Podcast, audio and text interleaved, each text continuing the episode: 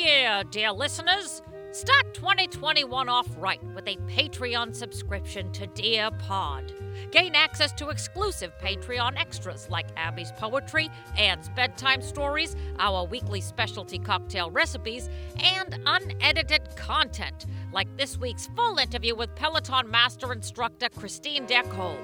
With two different subscriber levels of $3 and $5, you can't afford to miss out on our extra extras. Now kick back, put a straw in a bottle of vodka, light 2020's car on fire like your Angela Bassett, and get your groove back. Patreon.com/DearPodOfficial. That's Patreon.com/DearPodOfficial. Now, let's cue the typewriter.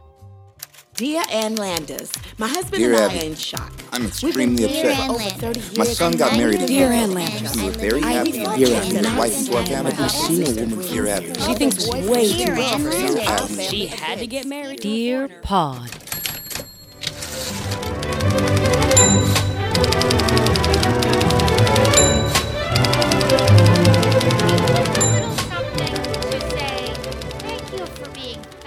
To us, giving us of your skills and your talent. Christ. And definitely, this is to make sure that you don't sue us for the fact that you dented your car on one of our rocks. It's fine. It's going to be fine. It's a beautiful bag. It definitely was user error. I love bags. How did you know? It's God. Guys, that is a regifted bag. I found it in a closet, and I said, good enough, and nobody wrote on that little tag. So I was like, good. Thank you. I'll keep this forever. Oh, my God. You're like Daryl Hannah in Splash. It's beautiful. No, you have to open the box, see what's in it. Hold on. Wait.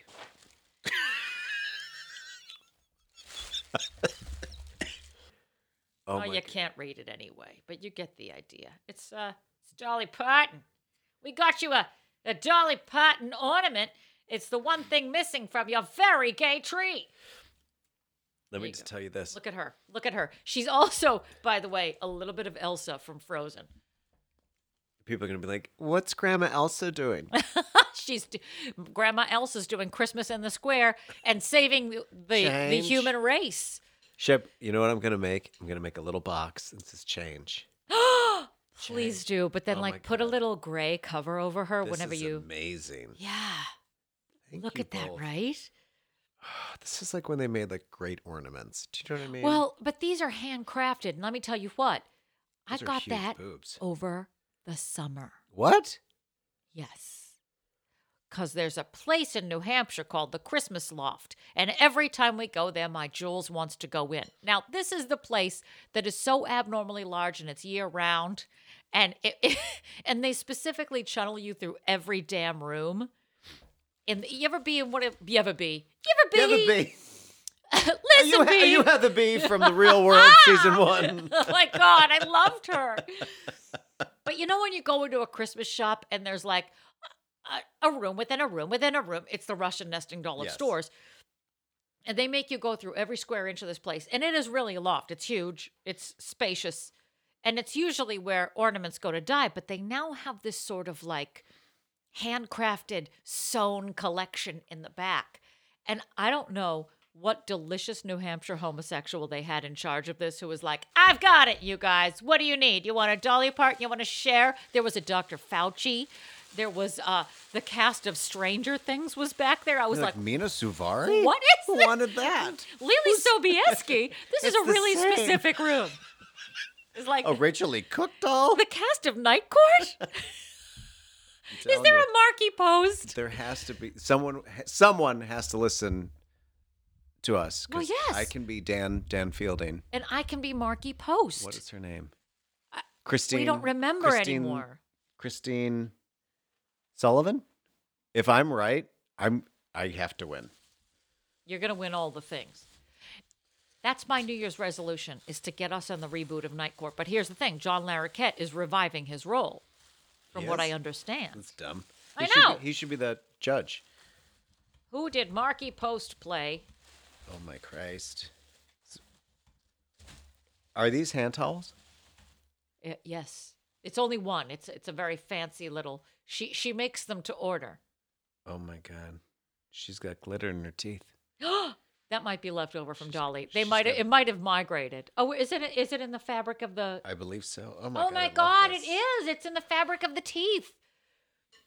You guys. That's from Jules's sister. You know, she makes her own muffins. They're called quarantine muffins, and we put in an order, and we got a Dear Pod muffin for you. What's a muffin? I don't know. I just keep saying muffin. It's like an Italian term for rag.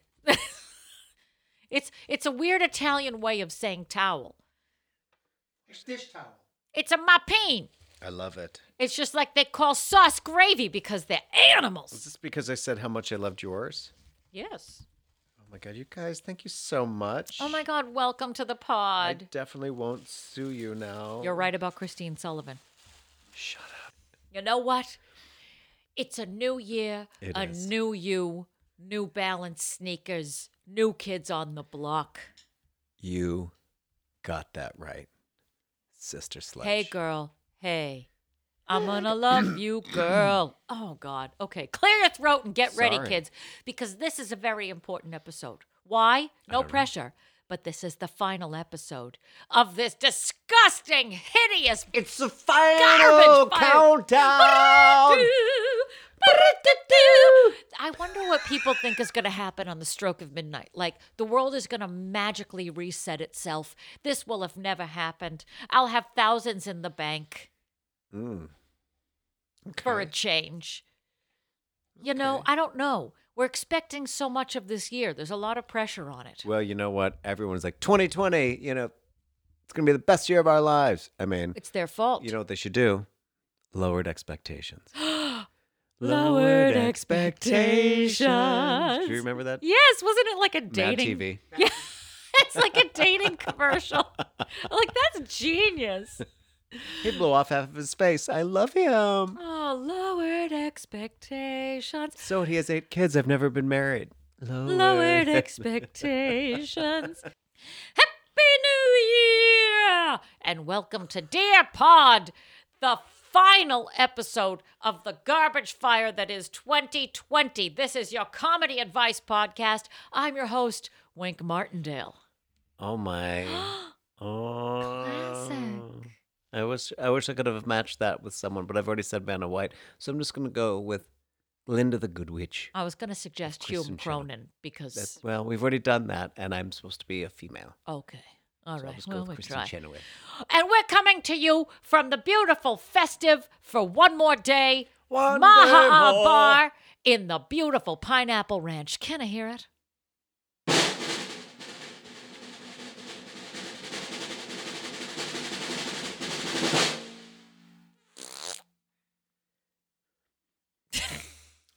I didn't know that was happening right behind me. Did that scare you? You saw it. I did not.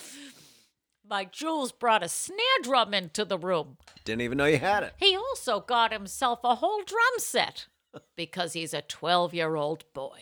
Oh?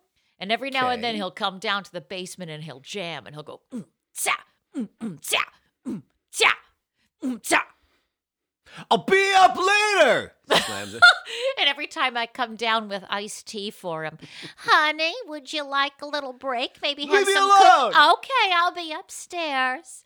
Just call me if you need. I said leave me alone. Okay, do you want me to keep the door closed or open? I'm sorry, honey. Mom. Okay, I'll be upstairs. He's so misunderstood. All right, so.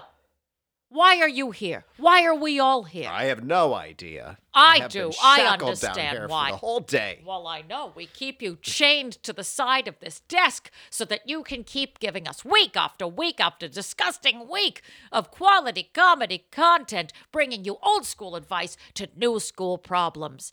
Popping the champagne on one final episode of 2020.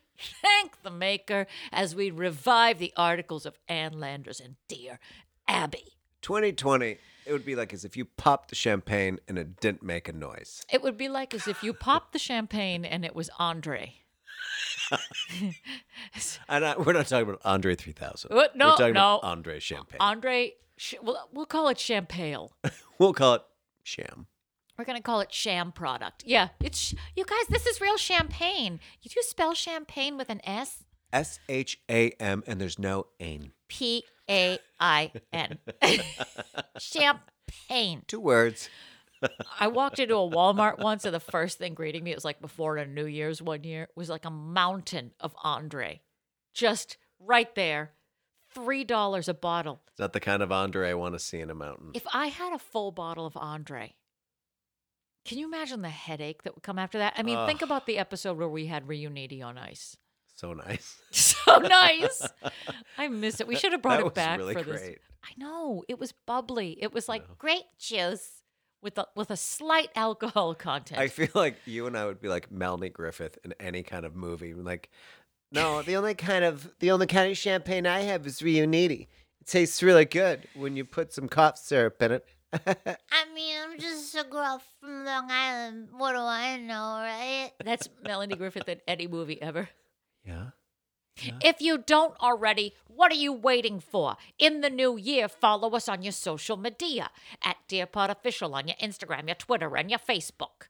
Check out our Webby website where we have every single episode from 2020 and 2029. 2020. Oh my God, I went forward 10. Wow, somebody get me a magic 8-ball. It's right there on your underwear, Calvin Klein. Oh, great Scott! Marty! It's because you look like Doc that I'm going back to the future. For the past almost two years, we have been delivering you quality comedy content week after week after week. So go to our website, dearpodofficial.com. Listen to every damn episode from the beginning, through the middle, to the end, damn it. Email us, dearpodofficial@gmail.com, with any of your advice questions, because we take listener mail every week and we respond to your advice questions, not unlike Ann Landers and Dear Abby. And finally, and most importantly, make a resolution this year to give to an artiste. And I think that's what we are. We're artists who tell fart jokes, whatever. Yeah, whatever. So find us on patreon.com/dearpodofficial, where you can subscribe. 2 different subscriber levels, $3 and $5. You pick your level, and you will get extra little tidbits, extra little somethings in your stockings, items, maybe tips on how to get through the next year and how to get out of this one as quickly as possible, damn it. We're going to kick this 2020 in the A. But this year, we are talking, this is our final episode of the year 2020. What are your thoughts on this?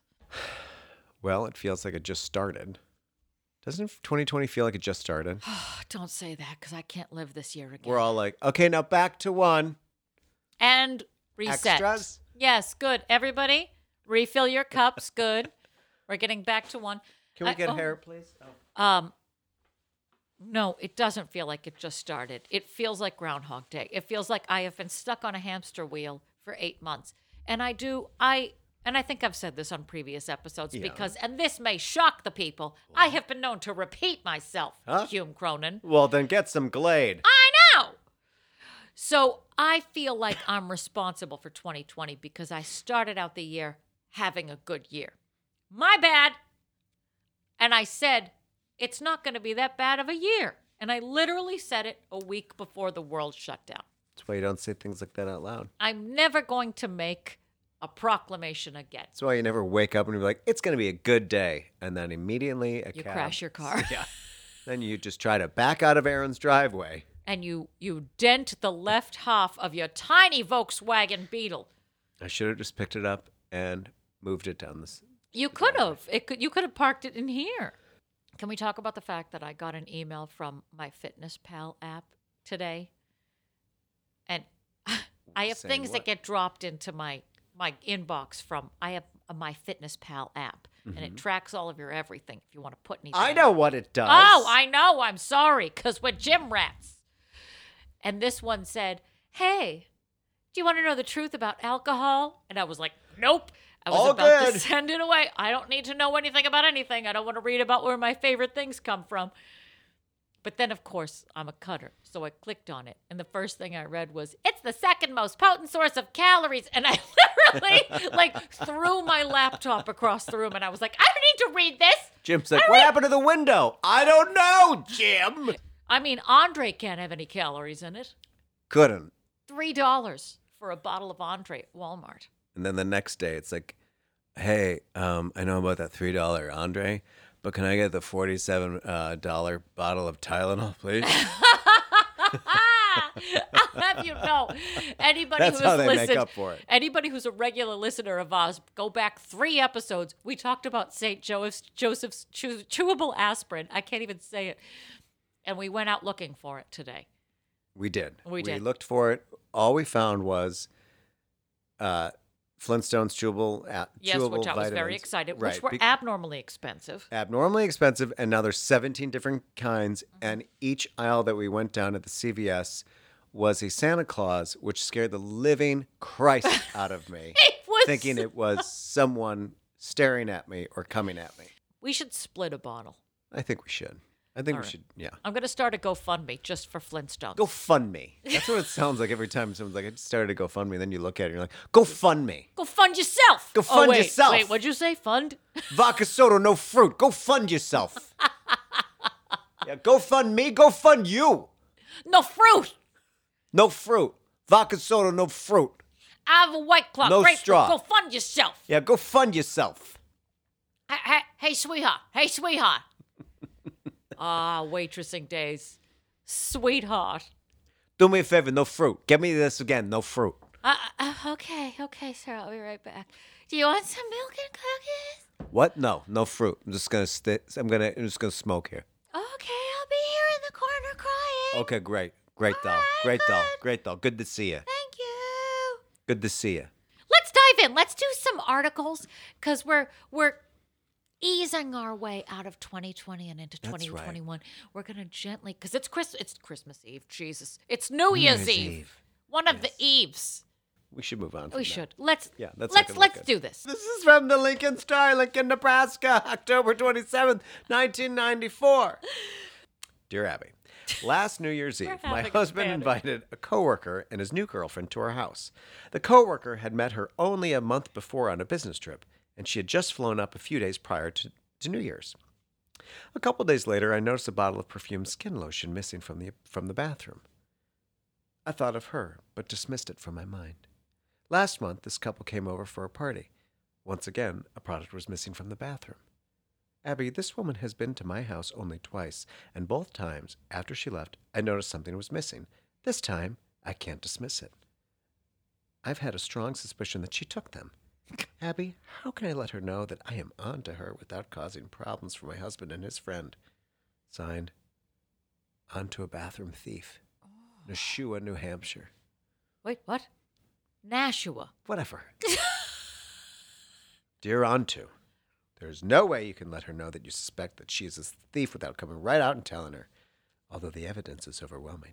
Never would I make that accusation unless I caught the person red-handed.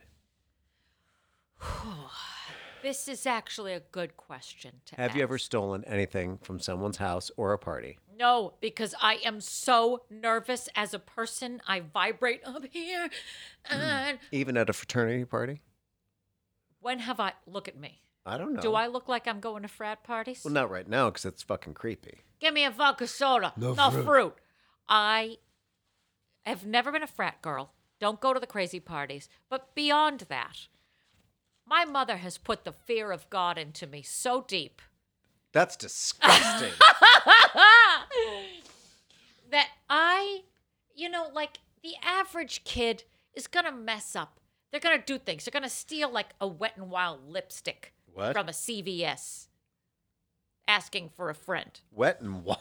Wet n Wild is like the worst lipstick ever. It's a 99-cent lipstick. I swear to God, I'm going to get it for you. You're not a lipstick guy. No, I'm not. Good. No, you're right. I'm not a lipstick guy. Thank you. You're not a lipstick lesbian. Is this like lip smackers or is this actual? No, it's inferior. There's a space between lip smacker and actual lipstick, and Wet n Wild occupies that space. It claims to be lipstick, but you put it on. And it all turns some sort of weird, different color. Doesn't mean to. So, I'm a kid, right? And I'm like, it's almost like junior high kids who want an introduction to makeup. Let me ask you this. At least in the 1980s. Okay, before we continue. Okay. Is it marketed towards that?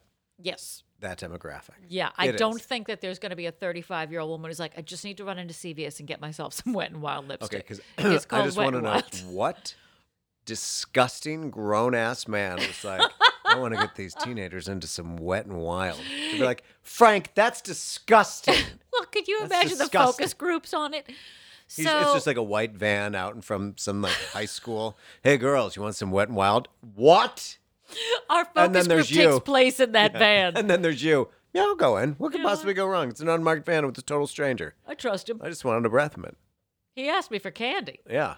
He said, can I put this on your lips? And I was like, all right. All right, fine. I've done this before. And then he said, it's Wet n Wild. And I was like, yeah, me sure, too. Why not? Me too. Wet n Wild was like more 1980s, 90s. And I know it still exists. I've seen it there. But I remember like buying it when I was a kid, and I'd put it on. It was like, oh, zinc pink. And every color I put on, no matter what it was, just turned hot pink on my lips. It was some sort of chemistry that was just... It's like hypercolor? The stuff of Satan.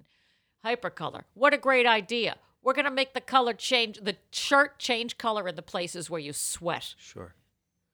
Can we focus group that, you guys?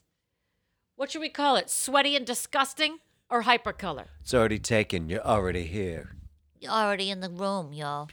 Too pure to be pink. Oh. Kick us a lot. Sorry, French. All right. We'll come back. I even forget what I was talking about. Oh. It's fine. But with your thing. The stealing of the stuff. Stealing of stuff. Yes, I've stolen something from a party. You said no. And then what did you steal from the party? I was at a fraternity party that I didn't want to be at. The people that I was with were total dicks. I was like going to the bathroom and I'm like, huh. And this is how fucking gay I was and horribly in the closet. Oh, this is what I took. The Janet Jackson Design of a Decade CD. And I hightailed it out of that fucking loser party. I was like, I gotta go. Somebody got... But now in retrospect, what homo, what closeted homo had that in his room? And then this other homo was like, oh, I hear you. I see you, and I'm taking this with me. Wait, also like... And I'm definitely putting it in the secret stash in my bedroom and in my fraternity house next to my Beaches soundtrack and my Mariah Carey Rainbow. So fuck off. But what you didn't know it was autographed. So that when this kid came over, he was like, oh, I have that album too. Takes it out and is like, oh, this is mine. I know better. Hurt me, Patrick. You stole a CD. Yeah. Okay. All right. It was almost as if I hated what I was doing so much that I was like, you know what? You know what? You were a gay bandit. And they're out there. I was a closeted gay bandit. Well, that's the worst kind. Mm-hmm. Because you want to be yourself, but you also want to steal. Yeah. Now, my friend had his car broken into, and somebody stole a Clay Aiken CD. Do you want to unwrap the onion? Go ahead, peel it back. I'll take questions. They didn't steal hardly anything else. There was one other CD, and I forget what it was because I blacked out when he said somebody took my Clay Aiken CD. And my first thought was somebody has a Clay Aiken CD. And then someone else needed to steal it. And this is my friend. And then the actual initial question should be, Clay Aiken has a CD? Yeah, there's a lot. There's a lot of layers here. Someone stole my CDs out of my car once in college, and I was like... What were they? Well, they were all in my books, and I was like, these people... That meant that they had the time to sit down and, like, sift through things and find things. That's the creepy part. Somebody's sitting in your car. No, they left with my CDs, went back to their house, and they were like, this guy has... Aqua? What kind of guy is next to Dave Matthews? Celine Dion? Next to Bare Naked Ladies? Creed? What the hell? I did have a Creed CD. So did I. Like Spice World and Spice Girls? What is wrong with this guy? What? Like who? Christina Aguilera? What is happening? If whoever got it was like, what an eclectic mix. A celebration of the arts. That's a different way for your brain to think. That's the only way my brain thinks. That's the way that 2021 should think. Instead of thinking... In 2021. Instead of thinking negative, we'd be like, that's amazing. Could you imagine if at the stroke of midnight, the two of us became positive people? I mean, I think I'm like 60-40 anyway. Really? You're easing your way towards that. Yeah. I've been doing subliminals at night, so I think I could tip to scales to the 60-40. Yeah, why not?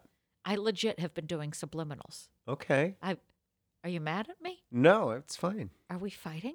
I don't know. I've been secreting this conversation anyway. I knew it! What you're doing is nothing new. Look, to me. It's all about changing our perspective in 2021, isn't it? It's about going in with hope, but not being too cocky. That's right. Keep your shoes on. Let's cautiously step our way in. Yeah. Let's wait until we're in at 12:01. Yeah. To get a little cocky. I'm going to wait till 12:30 before I pop that champagne. Yeah, well, that's tonight, but we're going to get wrecked before then. Yes! All right, I have 2,000 articles for you. Are you ready? Yeah. This comes from the Fort Worth Star-Telegram, Fort Worth, Texas. December 27th, 1994. Great year for Pearl Jam. New Year's resolution could help save a life. Dear Ann Landers, for those who break their New Year's resolutions within days of the holiday, the National Kidney Foundation has an idea for a resolution with real staying power. Simply sign your name to save a life. This December and January, the National Kidney Foundation is spearheading a public education campaign, urging all Americans to sign organ donor cards and discuss their wishes with their families. The campaign is called Sign Your Name to Save a Life. It's one New Year's resolution that's easy to keep. Close to 40,000 Americans are currently waiting for life-saving transplants. 8 people die each day while waiting. If every potential organ donor actually became one, this country's dramatic shortage of organs could be alleviated. To receive a free organ donor card, readers simply send a stamped, self-addressed envelope to Organ Donor Card, care of the National Kidney Foundation, 30 East 33rd Street, New York, New York, 10016, or call 800-622-9010. Signed, Bruce Bowden, National Chairman, National Kidney Foundation. Dear readers, can you think of a better way to start the new year than by saving a life? I can't. Please send your organ. Vodka tonic, no fruit. Please send for your organ donor card today. Thanks and God bless. And I just wrote a note to your husband. Oh. Saying, is this a repeat? Because we've, like, now that I've done mine, I'm like, I feel like you had a similar article. You're on edge. But I feel like you've had something similar. I read something similar, but not the same thing. That is not. I know this. Okay. I know this. Okay. I like that we blew up your spot. Yeah, now you're like, I'm really defensive, you guys. Like, okay. Let's go back to organ donation for a second. Okay. First of all, I thought that Anne was going to say, What better way to start the new year than by giving your life? Wait, saving somebody. Don't just do keep me a favor. Give all of your organs while you're still here. Look, I am organ donor. Are you an organ donor? I feel like we've talked about this because I told you that when I said that I wasn't an organ donor, and I told my mom, she's like, "Well, that's a terrible idea because they're not going to save your life if you get in an accident because you've already marked down that you want to donate all your organs." We have never talked about this because I would remember this detail. Shut up. I think we did. No. This is new information. He's yelled at me for saying... You guys are a couple. This doesn't... How many times have I not worked with him in this room? I don't know. Never. Wait. I'm not in a safe space right now.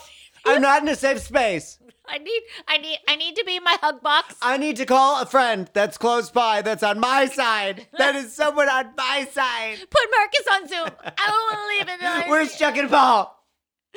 They're no help to me. They're in the woods. They're 50-50. Your mother told you not to be an organ donor for because fear if something they ever want to happened farm to me, you. That they would kill me for my parts. Oh, that is very hostile too. Electric Boogaloo. Yeah, I put down. Yeah, sure. Why not? I mean, they're going to be disappointed when they open. Here's me what up. You can't take. Yes.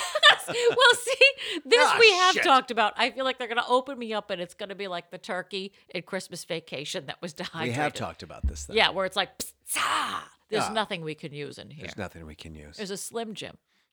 All right, do an article, damn it. You have another article? I have my own beauty blog, too. Yes, I do. Oh, my God. From the Fort Worth Star-Telegram, Fort Worth, Texas, January 8th, 1968.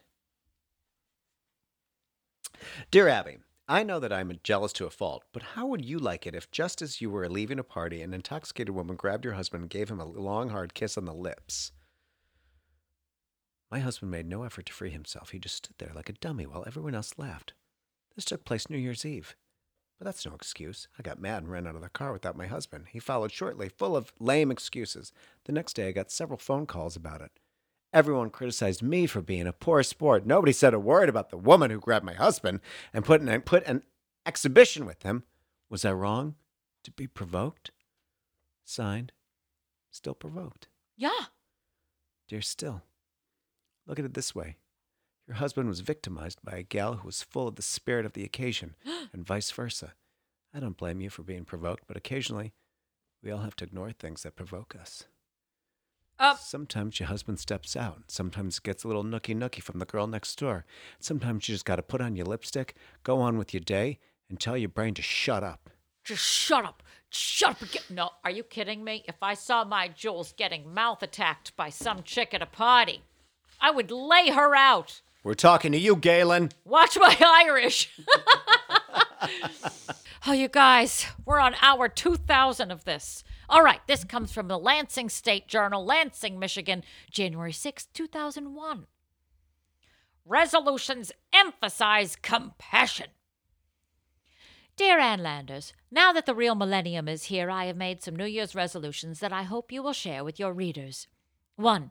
I will remember to say something kind to the cashier who is harried and tired, because it only takes a minute to bring a smile to the face of someone who is working hard. 2. I will stop for a moment to get items from the top shelf for a woman who is in a wheelchair or the older man with a cane. 3. I will pause in the aisle at the grocery store and wait until the elderly lady moves her cart past mine. I will do it with a smile on my face and will use the extra time to chat with her and make a new friend. 4.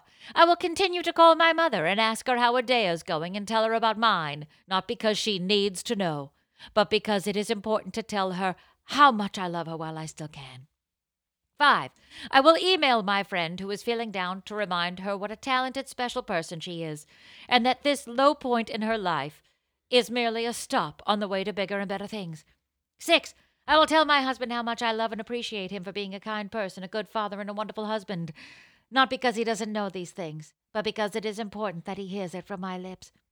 7. I will tell my daughter I love her, and I think she's a cool kid when I drop her off at school. When she tells me, "I know, Mom, you tell me all the time," I will smile because it means I am doing my job. Signed, KC, in the Midwest. Dear KC, what a wonderful list and a terrific way to start off the new year. Instead of making resolutions to shed weight or stop smoking, you have created ways to show more compassion and strengthen your relationship with family and friends. I hope my readers will take these resolutions to heart and add a few of their own. Man! You're a cool kid. Screw off! Go fuck yourself, Ma! I'll be waiting in the car! Stupid Hey, you want to know what? Wagon. You're pretty cool. No one says that anymore. You're a cool kid. Quit it! Close the door, I'm playing my drums. Drop me off 2 blocks before school. God! Fuck a soda, no fruit! I also thought that while she's making this list that she's like... Dad's sleeping with Aunt Becky. Gotta go! She's trying to out people. She's like, I will tell my husband how much I love him, despite the fact that he slept with our neighbor Gladys 5 times this year.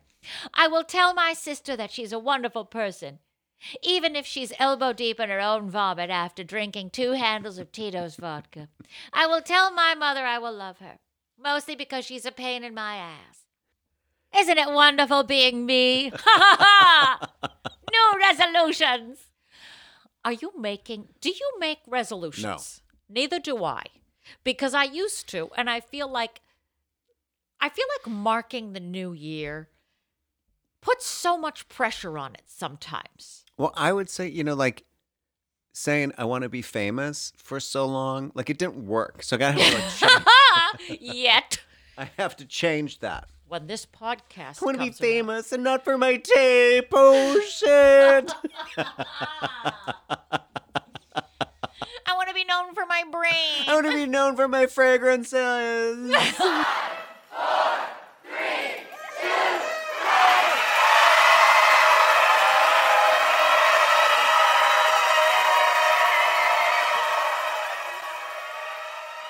I am thrilled. I am so beyond thrilled to welcome this next guest to Dear Pod. I am fangirling out, I am geeking out, and I am trying to control my breathing.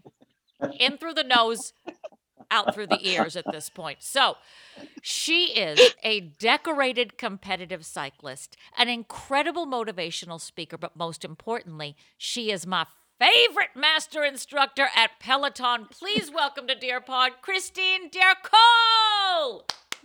Thank you. Thank you so much. What a beautiful welcome. Wow, that's the sound of socially distanced applause.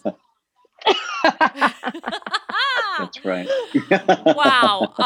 I just have to say, I am such a huge fan of yours. And when it came to the New Year's Eve themed podcast, we're talking about resolutions, I said to myself, I want to get a fabulous guest.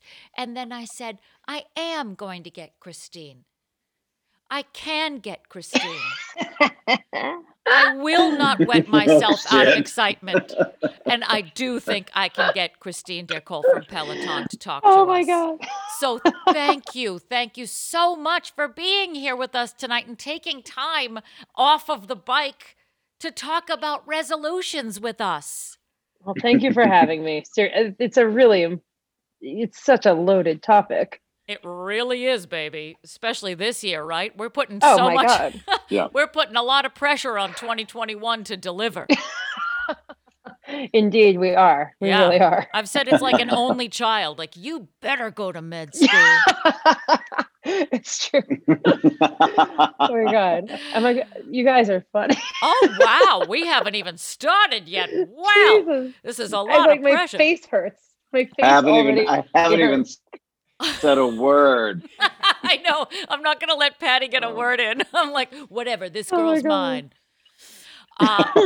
So let's launch into it. Let's talk about some stuff. So just so you know, I've been doing the Peloton throughout this entire pandemic, and you have been a person who has not only inspired me, but gotten me through some of the hardest times that we've all experienced together. I get on the bike, I put on your rides, and I PR every time, baby, but I also cry.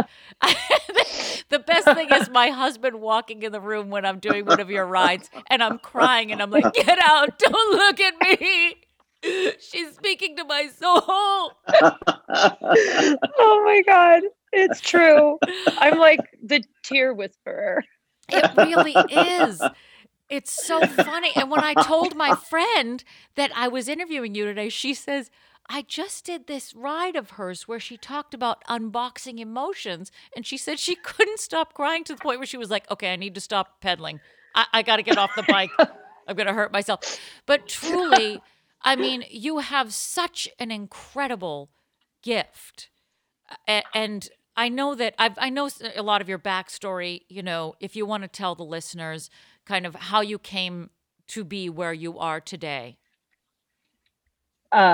Here's the quick and dirty version. Yeah. When I was a little girl, I wanted to be a ballerina, but my thighs were twice the size of all the other little girls, and they would never put me in a short tutu. So I quit after doing everything I possibly could to make myself as small as possible. And it didn't work. I moved on to acting. Well, you can act at any age, any size.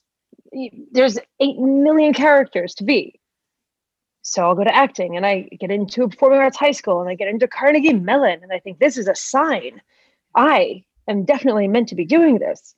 And I come across an audition sheet, and it said really wonderful Shakespeare and wonderful comedy, but she's a little heavy in the thigh. And all of a sudden, I'm crashing back again into, wow, am I not built for any of my dreams? How can it be that I have all of this drive and desire in me, but my body won't let me? And I realize that's actually other people's opinions of your body. Mm-hmm. But it was a long time before I really understood that. I got into cycling, and that changed everything, because suddenly on a bicycle in a race, and that's another whole story, how I got from into the cycling, but you win a bike race based on your strength, knowing your strength and making really smart decisions and a little bit of luck. You get a part in a play or in a movie because somebody else thinks you look and sound the way they want you to look and sound. It's a completely different way of winning. Yeah. And in cycling and racing, I had way more control. I could do my best, and I could make decisions about my success. I might not win, but I know I did a good race, which was so much more satisfying than I gave a great audition, but I was a little heavy in the thigh. Yes. So going from all of these things where success and accomplishment are based on appearance to something where it's based on my decisions and knowing my strengths was a revelation for me. So I started on that path, and I was racing all over the country in 1997. I was racing. I'd been at it, a year and a half, actual racing, a year and a half. And I was racing with girls who'd been at it for 4 or 5 years longer and were 4 or 5 years younger. And I was at one brief point, ranked 21st in the country. Oh. It was amazing moment. Holy crap. And then I had my daughter, and that was wonderful, but it was a big shift, and obviously wasn't racing with a baby in my belly. It's a little bit dangerous. Atta I like girl. Dangerous things, but that I had to live. I had some boundaries there. Uh-huh. I gained a lot of weight, and I said, okay, you know what? I'm home, I'm breastfeeding, I'm not going anywhere, and I need to find a way to accept. I always thought I was this big girl, I'm too big. So now I am bigger than I ever thought I'd be. And how can you embrace and accept yourself and come to some kind of peace with this whole body nonsense? And I got a job. Well, I auditioned at QVC to be a plus size model. And I walked in, and I did my walk, and I did my swirl, and I did my twirl. And they said, we love your look. We love your walk. We love your energy, but you're not big enough. Oh my God. Oh my God. It's over. Everything is over. I don't know what to do anymore. They said, but. We can give you work for the fall and winter lines if you go to this address and buy this set of pads. Excuse me? It's the boobs, the butt, the belly, the thighs. It's the whole thing. So I went from I think it was a 14, 16. These pads got me up to a 20, 22. This is bonkers. Yeah. Yeah. Oh. So I could only model the fall and winter line, because in short sleeves of the spring and summer lines, it would be obvious that I was padded because my arms would look so disproportionately small compared to the rest of my body. Which is the same problem as the ballerina who couldn't get the short tutu because her legs were too big. So this story of hiding the body, and still the body being what makes you worthy or what makes you successful. I thought I had this story under control, and then there it was again. Now I wasn't big enough. So I continued that job for around a year. And before you go on set, you always have to check your outfit. You have to check your collar, make sure it's standing up straight. You have to swirl the scarf and make sure it doesn't catch on anything, make sure the hat's tilted, and you do that confident walk up to the mirror and you smile, and you're engaging all these muscles in your body that are the ones that are engaged to make one look confident and proud. And I think after a year of doing that, quote, exercise, that it could be possible that if proud was a muscle, that I actually made that muscle stronger. Oh my God. And it actually became more proud.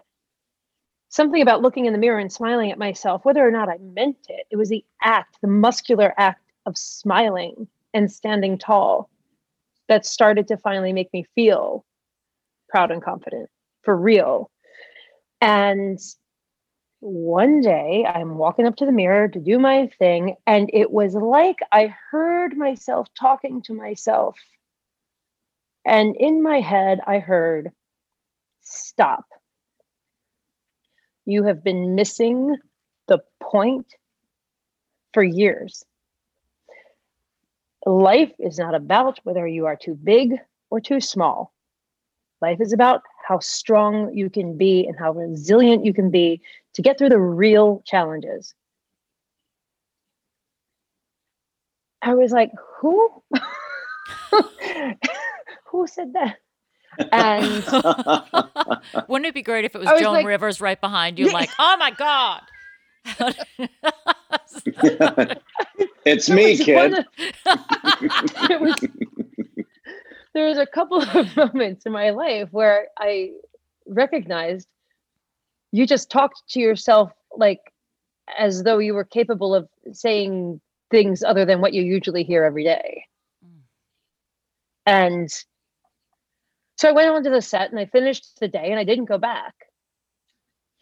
And then during that time, and I was thinking, what am I going to do? I've got to get back on the bike. The bike is where I felt the strongest and most proud. Get back on the bike. And a friend of mine had given me a 1-month membership to Gold's Gym. And I went and took a spin class. And I thought, this is horrible. This is absolutely awful. This particular instructor, just, we weren't a good match. You know what? There's someone for everyone, and she was not for me. And I sat there riding and thinking, this could be really amazing, but she's really mean. And, I have no idea who she was. And I thought that this could be really empowering to like be riding to this music, and it could be theatrical, and it could be, my head started spinning with possibilities. And within a couple of weeks, I found myself a certification and I started teaching, and that was 2002 or 3. And then I started dabbling back in racing and teaching and racing and teaching and racing, but not very consistently. But that's how I started teaching, and that's how I got into cycling. I feel like, and it's so empowering to, sorry, I cut you off. No, I'm sorry. I want, like, you have, look, I know you don't really know me and Patty, but this is the most quiet and intense we have ever been. We were like, because you are literally talking directly to the two of us. He and I talk about these issues all the time, and especially around body image and the things that are said to us and the things that we believe about ourselves. And, you know, we're natural born cynics, he and I, but it's, what's wild about what you do and the gift that you have. I mean, what it sounds like to me is that you've taken all the 10 lives that you've lived and you've found it in this perfect package. Like, you've created this thing for yourself where it uses all of your strengths all at once. And there's something to be said for your authenticity, which is why I love taking your classes, that there's nothing inauthentic about the words that you say. You come right through a screen and you hit somebody right in the heart, and you are, it has a huge effect on people. How does that feel to know that you're affecting, like, because I know I did your pentatonics ride. There were like 22 grand people in that room.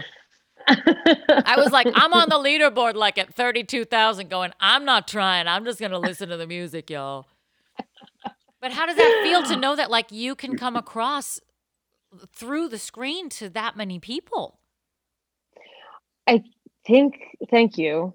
Thank you for all those words.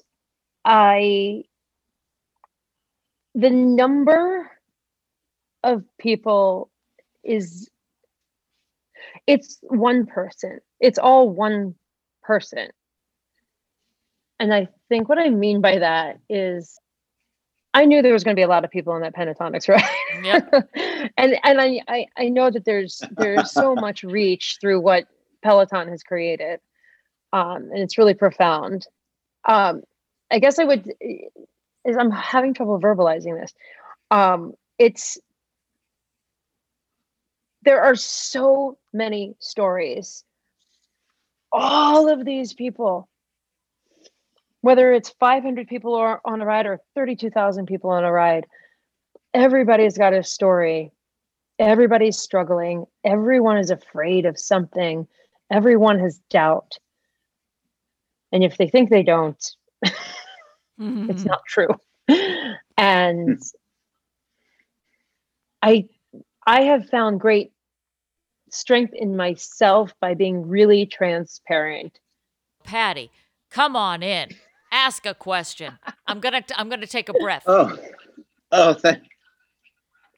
Thanks for letting me join in. So I'm new to the Peloton. I'm actually sitting next to my bike and my Breaking Away poster. Anyway. Yes.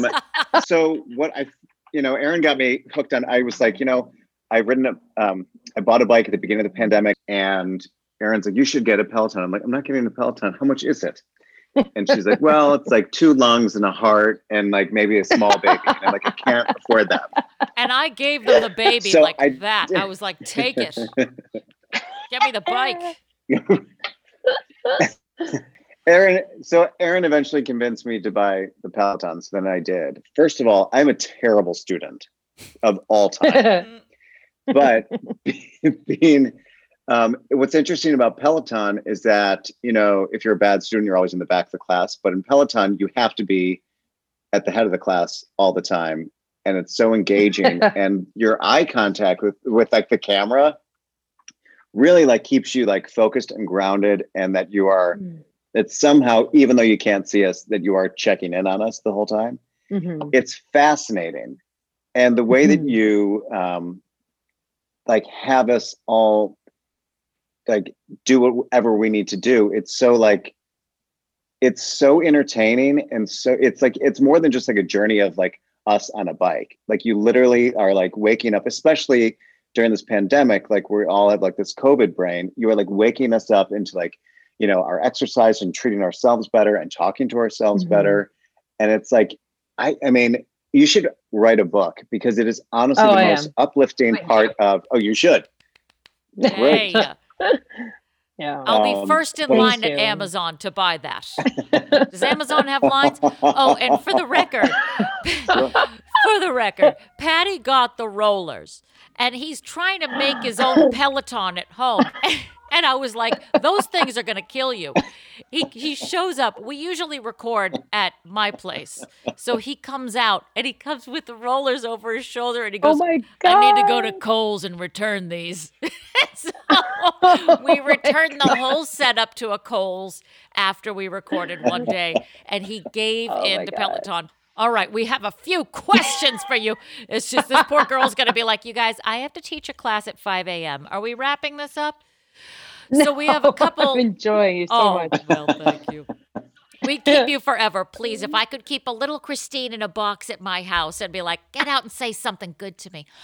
And for the record, again, I did. You should probably see a therapist. I know. Maybe I should. She's like, I'm going to call a cop when we're done with this. I was in the middle of doing something difficult the other day. Oh, Zoom shows. We do stand-up comedy Zoom shows, which is like, if you've ever flopped in your own home, it's great, because then you just walk right to your bed. It's like, I've burned out in front of 300 people before, but this is next level. And I really honestly said in my head to myself, I am, I can, I will, I do, which is Christine's mantra.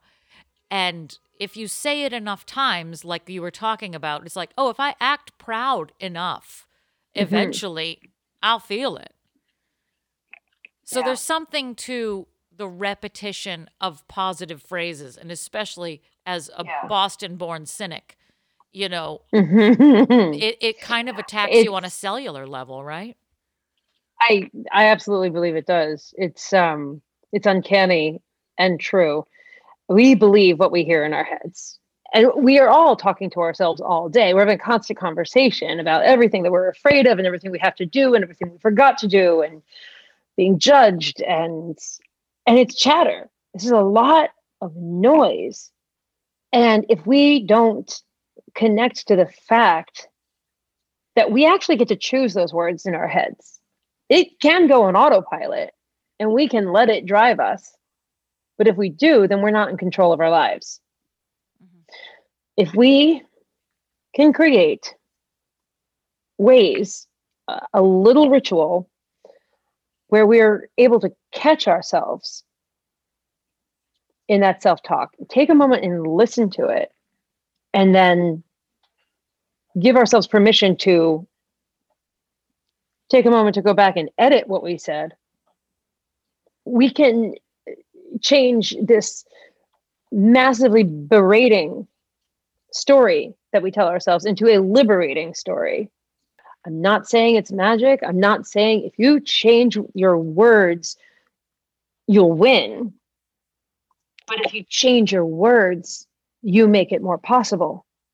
There was another really distinct moment I remember so clearly back in the 90s, racing in Casino, and there was a girl who won everything. She was a girl nobody could beat. And we usually had 3 or 4 races in an evening. And during one of these races, coming up to the finish line, it's like 200 meters away. And I feel her coming, and I'm pushing. And I said, damn it, here she comes. She's got it. Well, I let her have it. After that race, I realized, like, you weren't in that much pain. You weren't tapped out. You had given it everything you had. But you said to yourself, she's got it. And so she's got it. And on the next race, I said to myself, no matter what happens, just change the words, just change the words. So if it happens that she's coming around you and you're scared that she's going to get it, tell yourself, what if I can?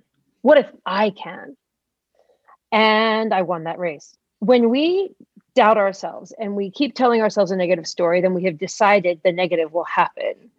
And we're judging the situation and we're judging ourselves. But when we get curious and ask ourselves, what if I can? If we get curious and start to change how we're talking to ourselves, we create possibility.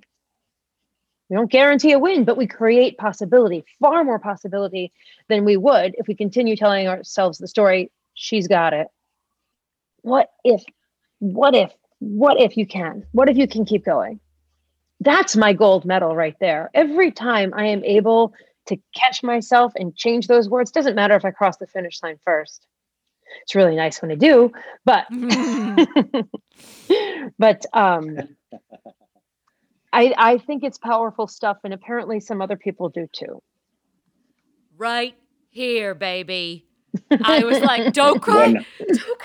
100%. Like, you're talking right to us. You're talking right to these 2 people right here, us 2 schmucks. And you said it in your classical ride the other day to the point where I had to go back and listen to it. Of course, I was strapped into a bike, so I was like, maybe watch it afterwards.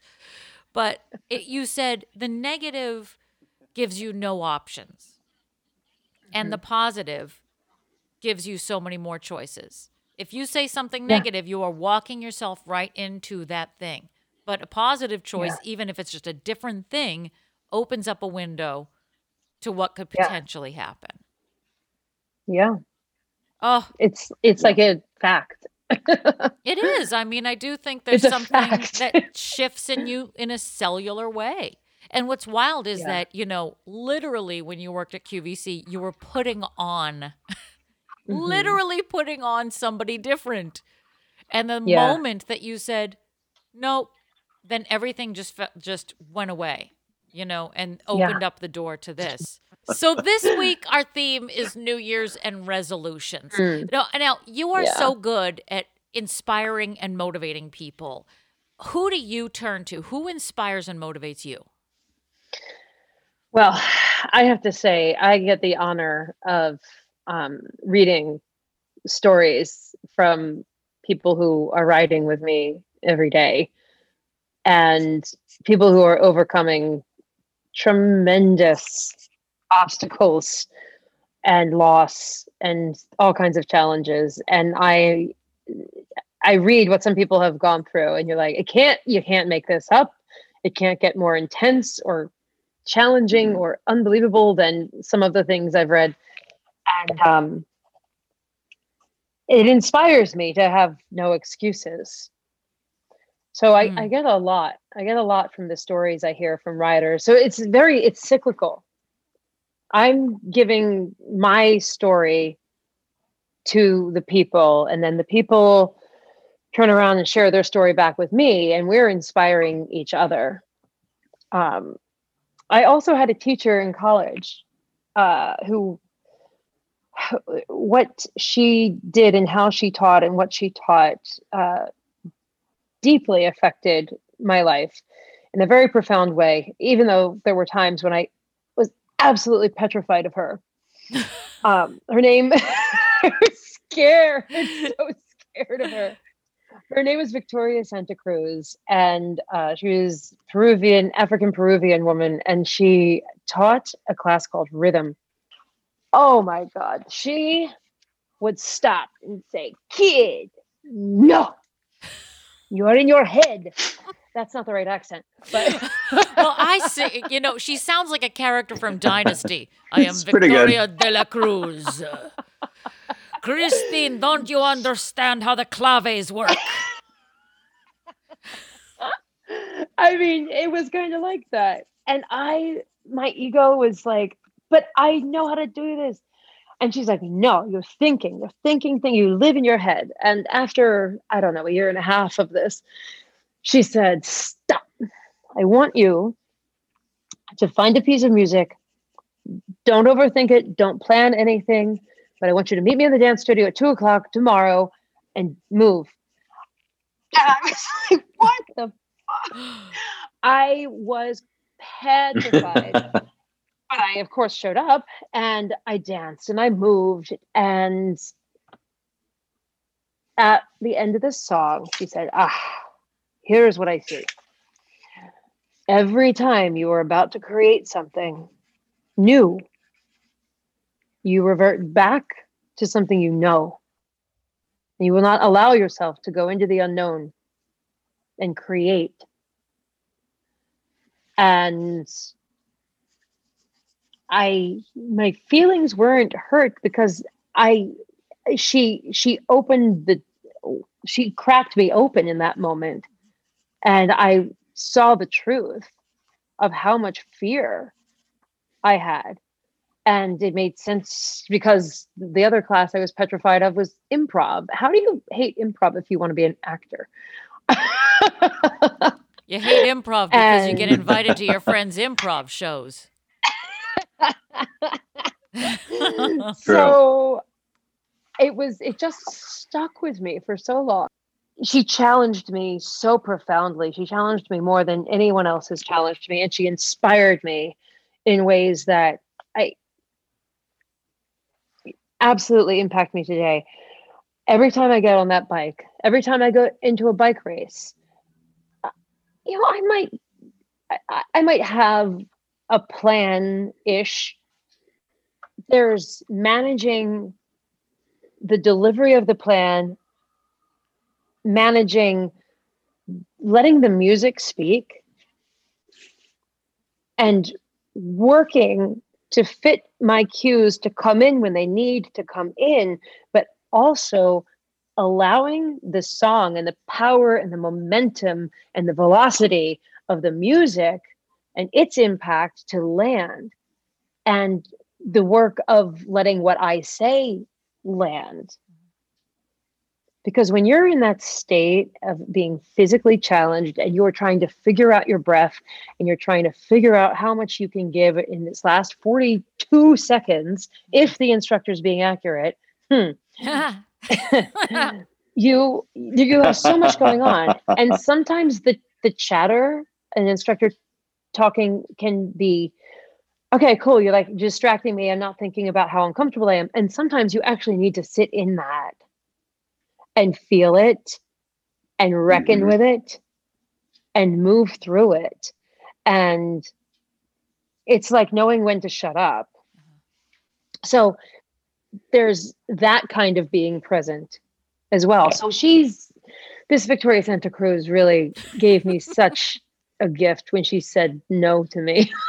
And she gave you the gift of a great name. I mean, Victoria said, I am Victoria Santa Cruz. I mean, it's beautiful. Say, I think that's why you resonate so much with me is because I understand what you're talking about there's a moment that happens when you click into yourself and you settle into whatever this moment is. If it's uncomfortable, if it's amazing, or you sort of like give into it, and greatness happens when you let go.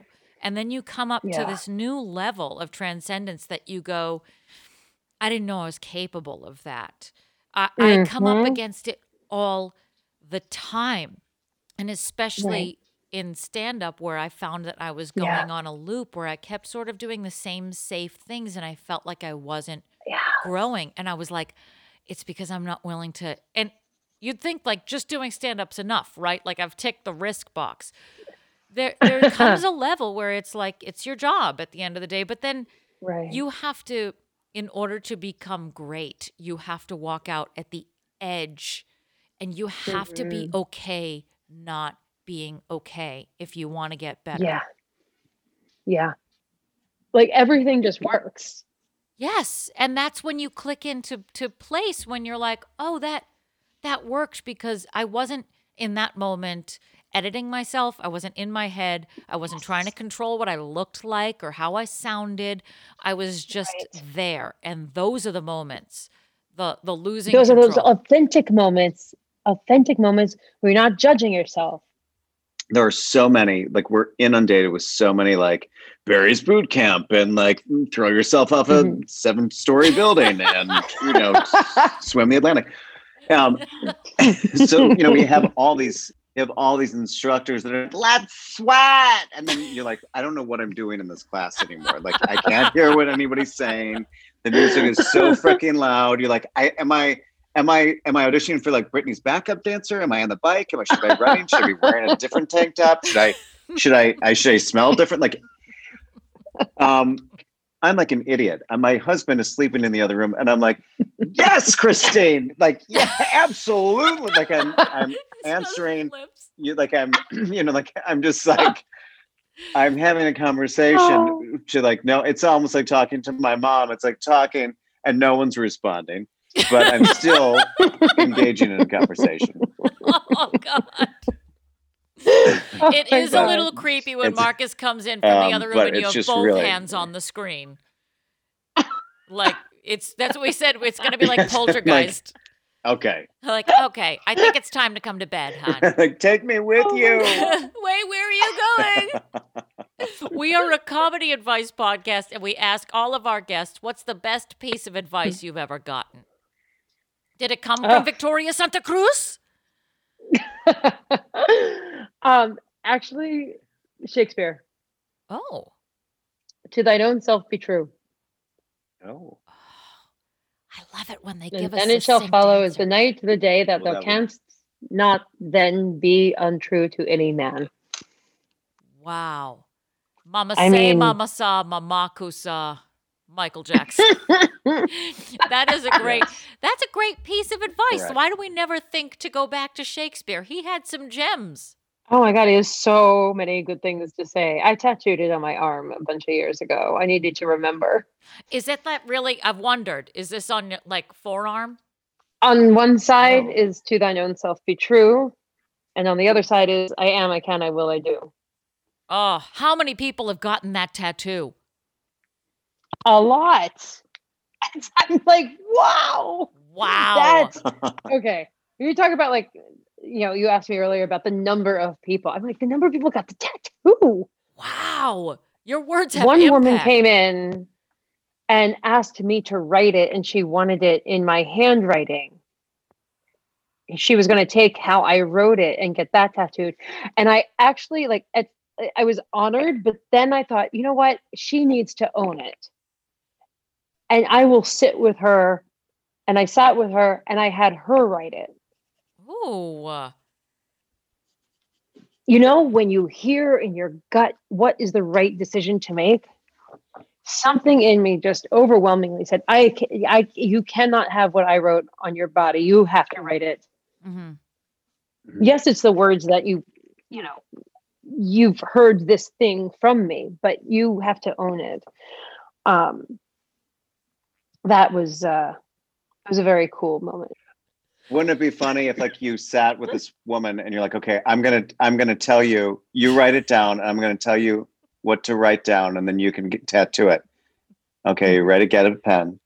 If you want to be my lover, you got to get with my friends. And she just quoting the Spice Girls, and she's like writing down. That is, Christine, that's amazing. Friendship never ends. I got to zig.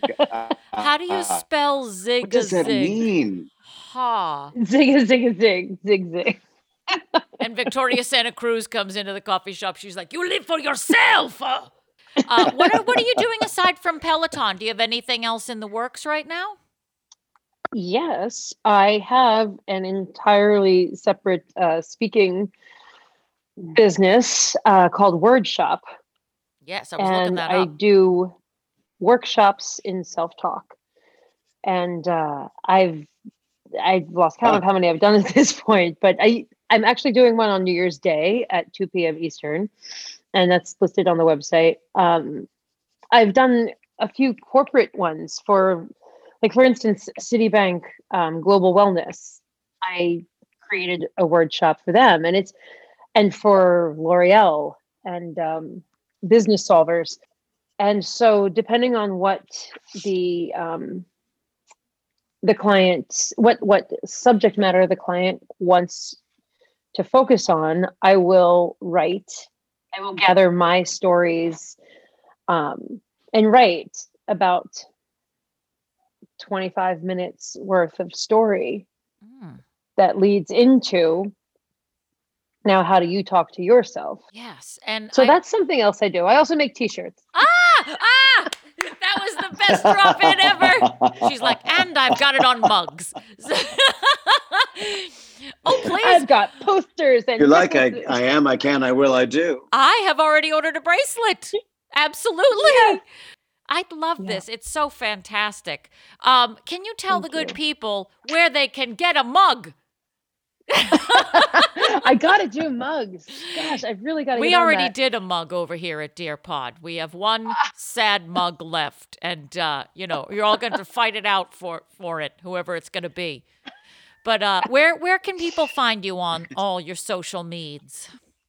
They can find everything about WordShop and the fun mantra wearables. At ChristineD'Ercole.com. So it's just my name with no apostrophes. And they can find me on Instagram at I am, I can, I will, I do. I have a Twitter that I never use. Who doesn't? They could also find our Peloton stuff on Facebook, on my Peloton Facebook page. If you Google me, there it is. You're Googleable. Boom. But it's so definitely. I'm Googleable. I stalk you on Instagram, and of course, we're stalking you on Peloton all the time. My username is Spinda Ronstadt. Spinda Ronstadt. Yes. And what are you, Patty? What's your username? Did you go with the original one? Did you go with Nancy Peloton? Did you do that? No, because I figured that no one would get it. No. That's funny. I just went with there's blood everywhere, just so everyone is frightened when my name comes up. I cannot wait to see that. Shout out to there's blood everywhere. Oh my God. A special shout out. Well, that'll be nice when you're riding next to Handlebar Lecter. Oh, that's one of them. Oh, that's so good. Ooh. I know. Isn't that good? That's really good. I got very upset that somebody got to Peloton Loke before we did. That is, it's very upsetting, you know. Well, stick with us for a minute after this, but right now we're gonna sign off to our dear listeners. We want to say thank you so much, Christine D'Ercole. Find her at Instagram. I am. I can. I will. I do. Stalk her the way we have been stalking her. Patty, do you want to say some final words? I'm nearly speechless, but I'm now stalking every goddamn class. Everyone, the pink ride is legendary. Oh. One more thing. Do you have any New Year's resolutions this year? I got to get that book done. There we go. You have to finish it because people are waiting. Yes, you do. I'm waiting to give Jeff Bezos half of that money. I will order it on Audible. You are so fantastic, Christine. Thank you so much. We love you, baby. Thank you, Christine. My face hurts in such a good way. I love you guys. Yay! Mission accomplished. 4, 3, 2, 1.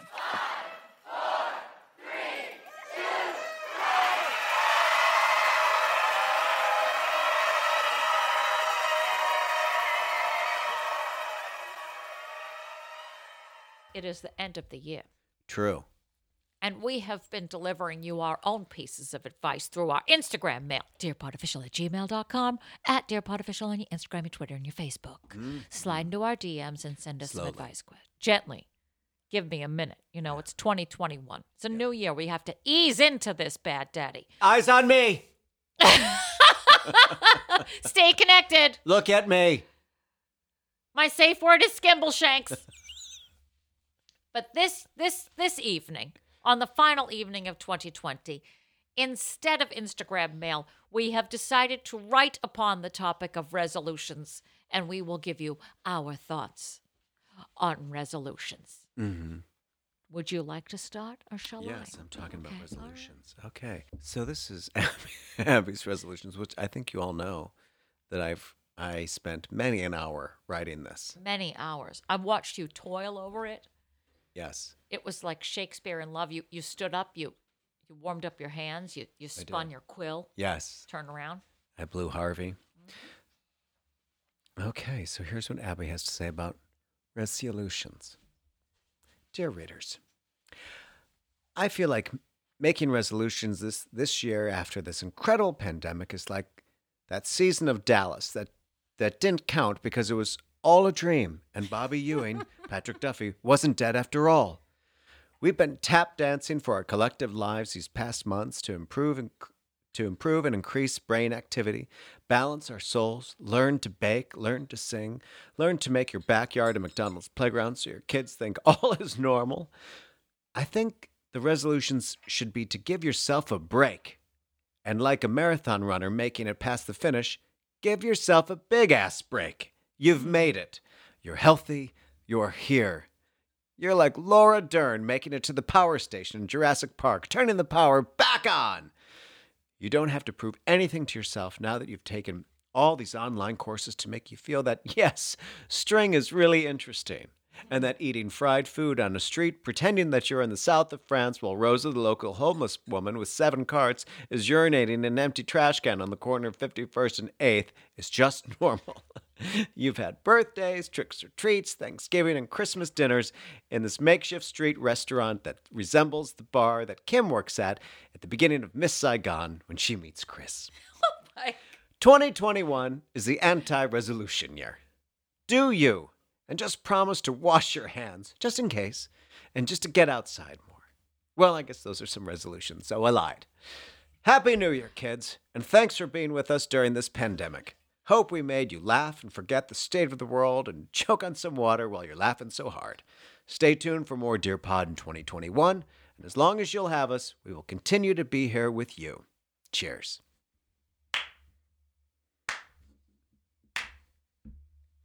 I don't like the sarcastic clapping family. There's nothing sarcastic about that. That was a slow, lean on me clap. That was, Mr. Clark, don't play. It was moving. You talked about Laura Dern. Who doesn't?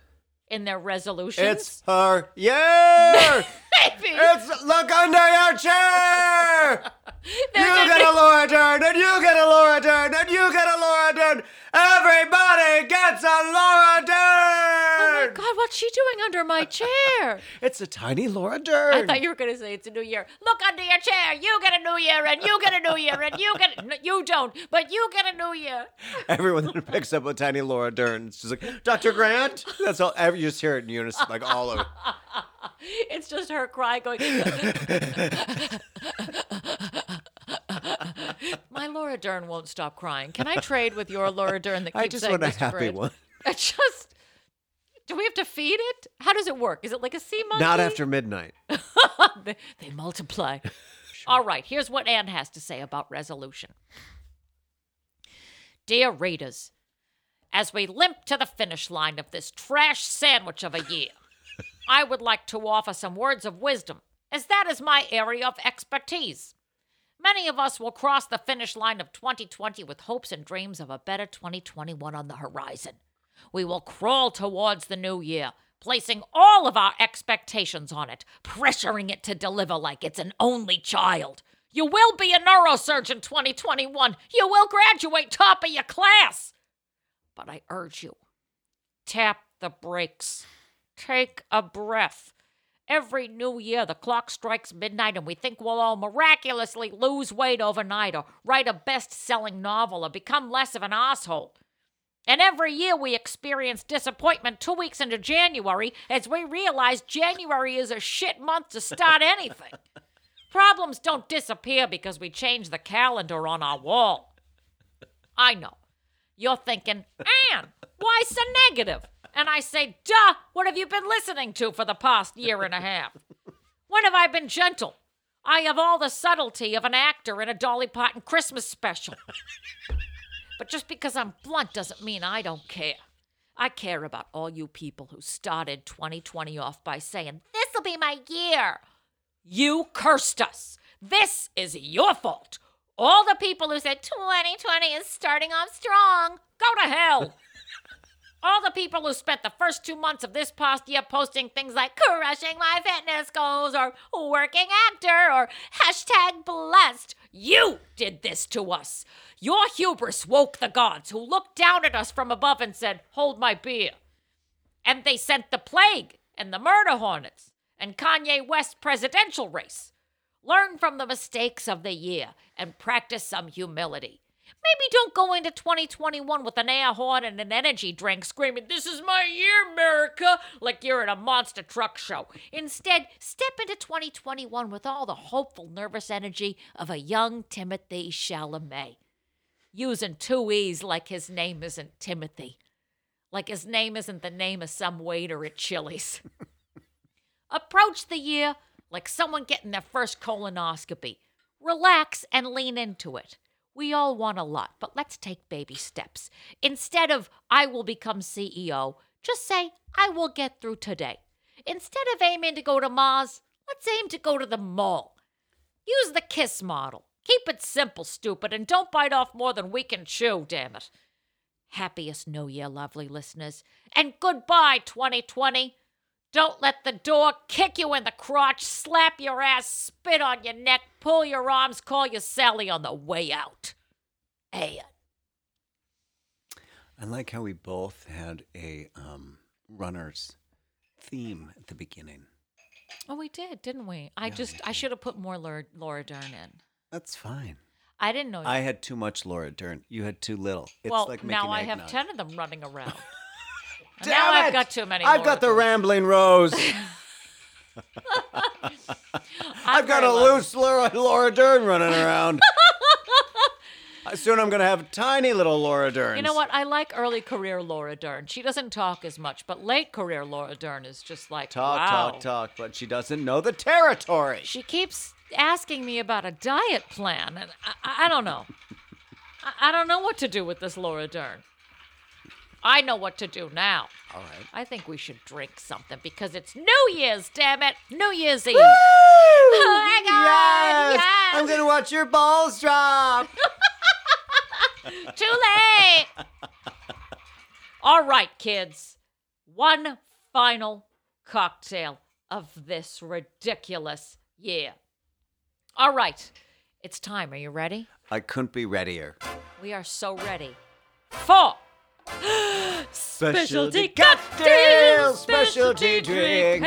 I've got a tiny little Laura Dern in my New Year's Eve Beveraggio. No fruit. She gets so angry and evil. Laura Dern, Laura Dern.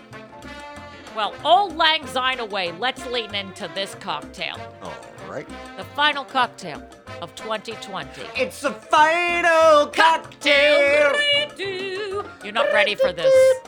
Are you ready for this? You just told me that I wasn't, so I don't know. You won't be ready for this. Are you asking me or are you telling me? Look, after last week's hot buttered rum, I hope you ran around the block 10 times and get yourself ready. Feel my lips. For the cold brew Negroni. Because James Jules Ferris wants to go into the new year with his eyes wide open. Oh. For this, you will need 1 ounce of cold brew coffee-infused Campari liqueur. Easy enough.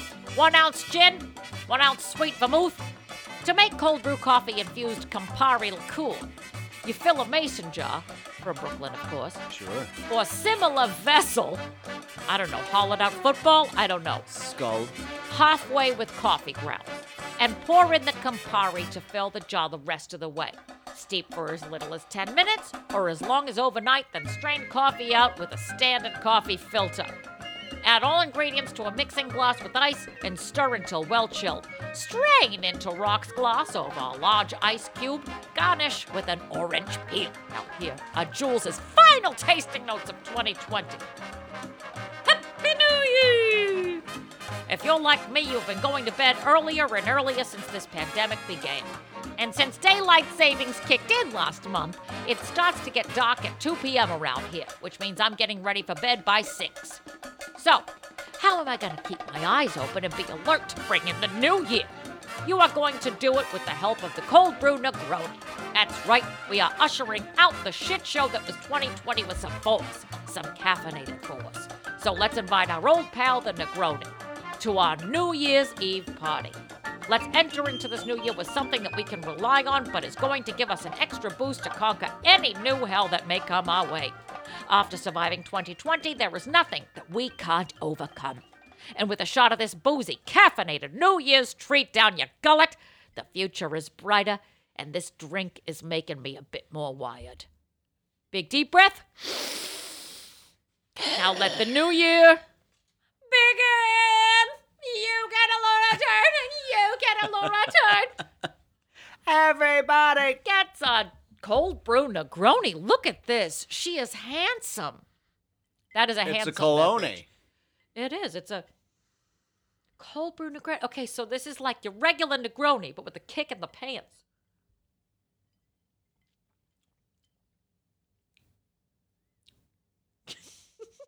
I don't hate it.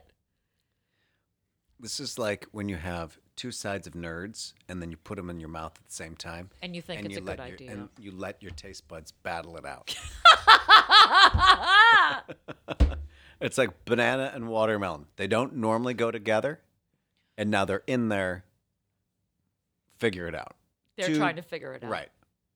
One's like super sweet and crunchy. One is like chewing on your big toe after a shower. That is the most accurate. I can tell you, as one of the 3 people in America who have tried this drink, that is the most accurate way to describe it. But going back, this is almost, it feels to me like a drink that is getting something done. It's a very functional drink, right? I'll let you know in a minute. Like, you don't drink a vodka Red Bull to enjoy it. No, nobody's buying that to sip at a bar casually. No. You're doing it to get something done. Yeah, you're tired. You need to get drunk, but you need to get drunk and you need to be awake. You're going to do it at the same time. Yeah. I'm so excited, I'm so scared is the motto of this Negroni. That's New Year's 2021. Hey, Happy New Year from Dear Pod. Hey, everybody out there. I hope you guys have a happy new year, and I hope you have a lot of vodka sodas with no fruit. God bless us, everyone. Yeah. Even this tiny cripple said it, right? Yeah. What's your name? Timothy? Laura Dern. Timothy? What? Tim. You're from Hell's Kitchen. It's Tim. You're Timothy Chalamet, okay? Tim Chalamet. Tim Shalamar. Why do you need the two E's, Timothy? And that weird little thing over the little carrot over the O. What is your mom, Nell? What is it, Chickapee in the wind? Timothy in the Hell's Kitchen? Timothy in the Chalamet. Hey, Jim, is that what you wanted for an ending of the episode? Does this feel right? Does this feel on brand? Does this feel Happy New Year to you? Fuck you, 2020! Yeah. Is this New Year's to youths? New Year's for youths, vodka soda, no fruits. Put that on a t-shirt. I give up.